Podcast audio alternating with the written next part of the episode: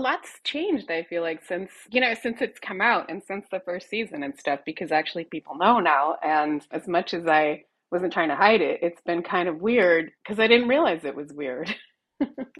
Well when you say things have changed do you mean people treat you differently now that they know you have an illustrious past that you were weirdly hiding for so long? I mean i'm sorry to say weirdly it's not i'm sure you had your reasons. You think it was okay but just yeah tell me how how has your life changed? It feels like things have been unleashed you know like i feel really open to talk with people whereas before it was just sort of a weird tick that i kind of had throughout my life of working with bands and like you know going to help GWAR go stitch up their costumes and then you know getting to europe and recording with the rolling stones and then uh, had dinner with buckethead and then things like that. And then I just thought that was like a normal. People, okay, I, I, don't mean to cut you off, but a weird tip. Never mind. You have listen. You conducted your life the way you conducted your life, and I'm just glad that you've let me in on this secret. Uh, whatever your reasons for keeping this a weird secret, I, I, I appreciate that it's out in the open now, and that and you've brought me with you on this journey. You're listening to a conversation between Scott Jacobson, a lover of in memoriams, and Tamara Federici, producer of every band ever, already in progress. There have been a lot of high profile uh, deaths lately of, of musicians, uh, people who are beloved, you know, people who I love. There's, you know, Burt Bacharach died recently. He's, uh, he was 94 years old. It's not, not a shock. David Crosby, also an elderly man who lived a life of, um, you know, pushing the limits of his body. It's not a shock that he would pass away at, uh, at any age. It wouldn't have been a shock several decades ago. But then there's, um, you know, there's ones that hit harder for me. Like there's a Trugoy the Dove from De La Soul, and uh, Tom Verlaine, who was, you know, he was a, a, distinguished older man, but he's he wasn't elderly. So I just wanted to discuss some of, of these guys and just first of all, I, have you worked with any of them? I mean, of course, I, Scott. I worked with all of them. Wow then I have a lot of questions. I really, I, a lot of stuff that I want to talk about. Um, I mean, Tom Verlaine. So you know, I have been a, a, big fan of television for as long as I've had like consciousness of that like era of punk music in New York City. You you could call him a one album wonder if you were being very uncharitable. I love a lot of his solo stuff, and I love the second and even the third television albums. But really, there's this one towering achievement of his, Marquee Moon and I'm wondering, uh, I'm sure you you you got to know them probably after that, right? Oh, no, no, no. I was helping out with Marquee Moon. Like that was right. You know, I was around when they were building CBGB. You know, when they were actually putting in the planks and putting in the floorboards and actually making that. So I introduced Tom Verlaine to Richard Hell. You know, like they met at school, but I made sure that that happened. You know, like they wait, they met at school they but you made cool. sure. Okay, and and so you were there while they were. So you have like construction stories of, of CBGBs. You weren't just there in the beginning, but you like like when they installed that that infamous lone toilet in the back. Were you there for that? Yeah, I told them not to pick that toilet. It's a bad toilet. They need to pick a better toilet. But yeah, getting them together was, you know, it's pretty easy to get two dudes to play a game of two square, you know? And then from that they just kind of were like an awkward an awkward dude and then um, you know tom verlaine is an awkward angry dude and then richard hell you might know the story already um, but no. they okay so right richard hell actually he had like a ripped up shirt and then he walked over to Verlaine and he just like ripped his shirt in three different places. And one part he, he ripped it in was a nipple, so that a nipple was hanging out. And then he said, now you look right. He said he ripped open Richard Hell's shirt to expose Richard Hell's nipple, and then said, "Now you." No, look- just in the nipple part, right? And he said, "Now you look right." That's, right, and from there. I mean, that's a great Tom Verlaine quote that I wasn't even aware existed. Now you look right. Yeah. So Marquee Moon came along. I, I, know that Richard Hell was kicked out of the band. Maybe you have some insight into that, or maybe it's one of those things that it's still a little bit too raw to talk about. I don't know. Richard Hell actually like recorded some of the vocals and then they kind of just cut cut him out of that. Um, but I think what we you know what we should focus on, I guess, because it's it is the in memoriam, is sort of uh, that Verlaine was such an amazing guitarist and that he was recognized in his time of being like so amazing. And, you know, he went through a long period of learning how to really get that guitar sound that he wanted, you know? Very distinctive guitar sound. Yeah. Very influential. He didn't really do blues licks, not a lot of string bends. It was uh, very kind of clean and technical sounding. Yeah, and he started out with a sound that was kind of like, um, eh, you know, he would kind of wrap actually both hands around the neck of the guitar, and it was called Choke the Monkey. And so eh, when he was just starting to develop a sound, he would actually like Choke the Monkey. And um, it sounds crazy. Like it's really a weird, um, not nice sound. No. And that's what he was, that's what he was basing his sound around in the early days? Yeah, but it was really early. Like he smoothed it out and kind of jangled it out, you know, like kind of like I mean, Patti Smith called it like a thousand a thousand birds or something like that. Very yes, very eloquent. it was but it was more like, you know, just him working it out. Like he really figured out this bizarre way to play. Well, let me ask you And, um, something. oh, sorry, me, sorry, sorry. Yeah. No, no, no. Go ahead. Oh, sorry. I I, I mean, Patti Smith. Uh, she, she was around then. She, you know, famously dated Tom Verlaine. You and Patti Smith both, you know, very headstrong, you know, personalities. I'm wondering if if you got along or if you ever clash. Uh, what was what was your experience with her? You know, I was all right with her. She's she's very headstrong. Um, she's just a funny person who puts together words that are, you know, very can be very romantic or can be very I don't know. This is this is one that I found was that she said he's blessed with long veined hands reminiscent of the great poet stranger Jack the Ripper. Wow, she's comparing his hands to. How does she know what Jack the Ripper's hands look like? First of all, Yeah, that was worrisome. I didn't like the murderer aspect of that quote very much. And then I started thinking about like what would what would Patti Smith's um, Playgirl magazine look like if she was to edit Playgirl magazine? What would that even be like? and what would the pictures be like inside? Yeah, she has a talent for words that are very, they're so erotic that they almost douse any kind of romance. She, she can overdo it sometimes. Um, I don't know if you found that to be true, if that's just me. I find that she just, uh, I really like her a lot, but I find that everything sounds like a memory, even like ordering from a menu always sounds like kind of a distant, foggy memory of, of, uh, yesteryear when it's just like fries. Yeah, You know she's what I there's mean? a lot of much poetry in everything she says and does. Um, well, so they you were there for Marquee Moon. You were there. I mean, I know that Brian Eno was the original producer who was brought in. Was that did that pose problems for you, or were you not involved at that point?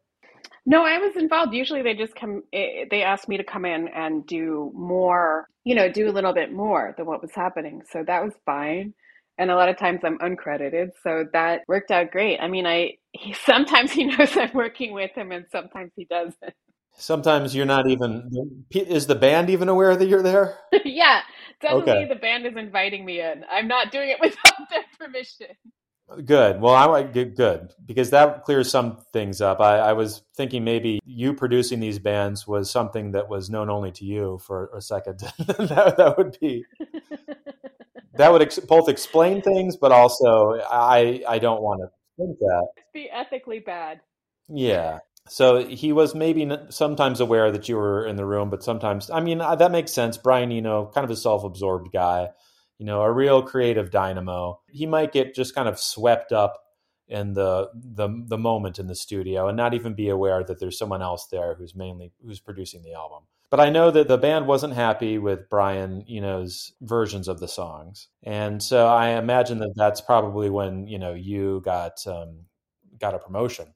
Yeah, I I said that they should experiment more with. Uh, I was like, why not make it longer? Let's make it ten minutes. You know, like let's let's go longer. That was you. Yeah, that's how they became ten minutes, seventeen minutes live. You know, one time there was like a half an hour one, but that was too long. I would say that that is truly a jam band. So you were trying to keep them on the correct side of like jam band or not jam band. If it's 10 minutes, then it's just cool, like psychedelic exploration. But What what is the minute mark where it becomes jam band? It's an interesting question. I would say when you're sort of ready to leave the venue, that's a jam band. Before then, it's still a song. See, that right there is probably why the people have you in the room. You don't want to be on the wrong side of the jam band, you know, runtime. It's a dial. It's really a dial. But you know, the thing about the the band, yeah, they they're kind of known for their kind of long form guitar explorations. But really, like that album, people are surprised when they hear it for the first time how catchy the songs were. I mean, did you have any any hand in in helping to shape those songs? Yeah, I um sometimes I just ask them to find an emotion. And then I'll be like, pretend you're shocked, but then you find out you're not. Uh, what does a teapot feel like? Be lightning for a second and then don't. And then, you know, things like that where it's sort of like only music can bring that out. You know, you can't really write it out. You no, those are very, like you know, Brian Eno has a set of cards with just little, you know, cryptic suggestions that you're supposed to use in the studio when you find yourself creatively stuck. He calls it oblique strategies. Sounds like you have some of your own oblique strategies. Could you give me more? Pretend that you're lightning and then don't is a great one. Yeah, I mean, I think you can hear that on Marquee Moon. It's just definitely you know, there's that moments that are very goes there and then doesn't. Yeah. I will bring a macaw into the studio and I will be interpret what this macaw is thinking, and then it'll musically come out, and then we let him loose and then everyone's running. But also, I say, don't stop playing, just run, run for your life. Wow, that's you know that's interesting. Do you mind if we switch gears? I, I love talking. I mean, that era in music and in you know New York City in the '70s is is great. But there was another like legend that we lost recently in very different genre, um, Burt Bacharach. And yeah. you know, Burt was kind of from the old school and really his heyday came before the Beatles. Uh, you know, he had hits going into the '80s, but you could say that uh, really, you know, his his his high point came, you know, in the early '60s, and you know, I know that uh, you're not that old, and so I'm imagining you don't have a whole lot to do with uh, Burt Bacharach. Oh, sure, I have a ton to do with. I mean, as in, I've worked with him a lot. I would say that he was one of the people who he's very self-generated like you know like hundreds hundreds of songs and such a long career but i did work with him a lot i just honestly didn't understand working with him like i a lot of people i feel like i kind of get them. But burt bacharach part of our relationship was me mostly saying what are you talking about? What are you talking about? You know like so that was most mostly. And he just was like so he wasn't a very clear communicator? Is that what you're saying? He is. It's just it was strange to not be totally in control of somebody's vision not not be able to uh, help help them help them along. He was more like he's more like damn i got this. I got this he almost like, so he didn't want you to be uh... there so you worked with him a lot but he he was trying to push you out of the room. i worked with him a lot.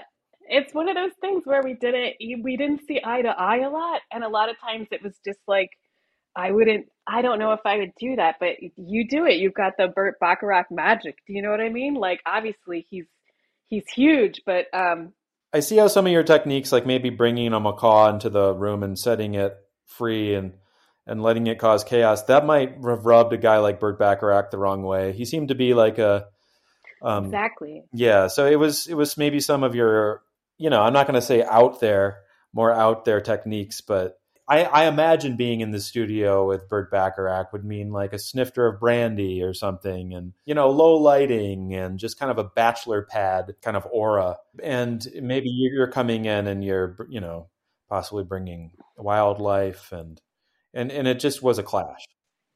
It was, but his his overall statement to me that he he when I said what kind of a vision do you want me to bring to this thing and he was like I want to make music that feels like a luncheon. But how do you make something that sounds like a luncheon? So I think from the start I knew that. Oh, yeah, what did he mean by that? What do you think he meant by that? I think he meant it's easy, nothing's going to get crazy. We're going to go on a we're going to go on a ride that has a rhythm like a luncheon. You know, it's sort of we're going to sit down. We're oh, is a luncheon nice different time. than a lunch? Yes, he just yes, called it lunch. more leisurely. Oh, it's more leisurely. A luncheon. Yeah, yeah. A lunch is more like a bucket and a pail and a sandwich. This Okay, all right. like This is Burt Bacharach. So it's he a little more more right. It's uh it's That's more tablecloth, debonair. it's cloth napkins. Right. It's that type of a thing. It's Did you pick up on that offended. immediately? You just knew what he was talking about when he said luncheon. I did. I just didn't know how to deliver it to him. So that became, uh, you know, sort of over over decades, sort of what we kept doing in different ways. You know, Did you ever feel like you were a tight team with him? no, I never felt like I was a tight team with him. I felt like sometimes he would um, want direction, and in the Bacharach direction, it was like sometimes the for like what's new Pussycat or something, it was like just be aggressive, you know, be more aggressive. You know, like it, it was a different type of thing where I feel like my instincts are more like Aretha Franklin, but with him, it was more like you're gonna really hit into this stuff. Like raindrops keep falling on my head is a is ridiculous to me. It doesn't make any sense that any human would come up with that, but he did, and it is like let's work with it. Let's see what he can do, and um, So you tried to talk him out of raindrops keep falling on my head. yeah, and it wasn't only me. It was Butch Cassidy and the Sundance Kid. It was the Sundance Kid. the It was- Sundance Kid too. Robert Redford. Sundance Kid too was like, yeah, Robert Redford was like, I don't know about this. And then, um, you know, like 40 years later, he turned around and was like, yeah, it's the right thing.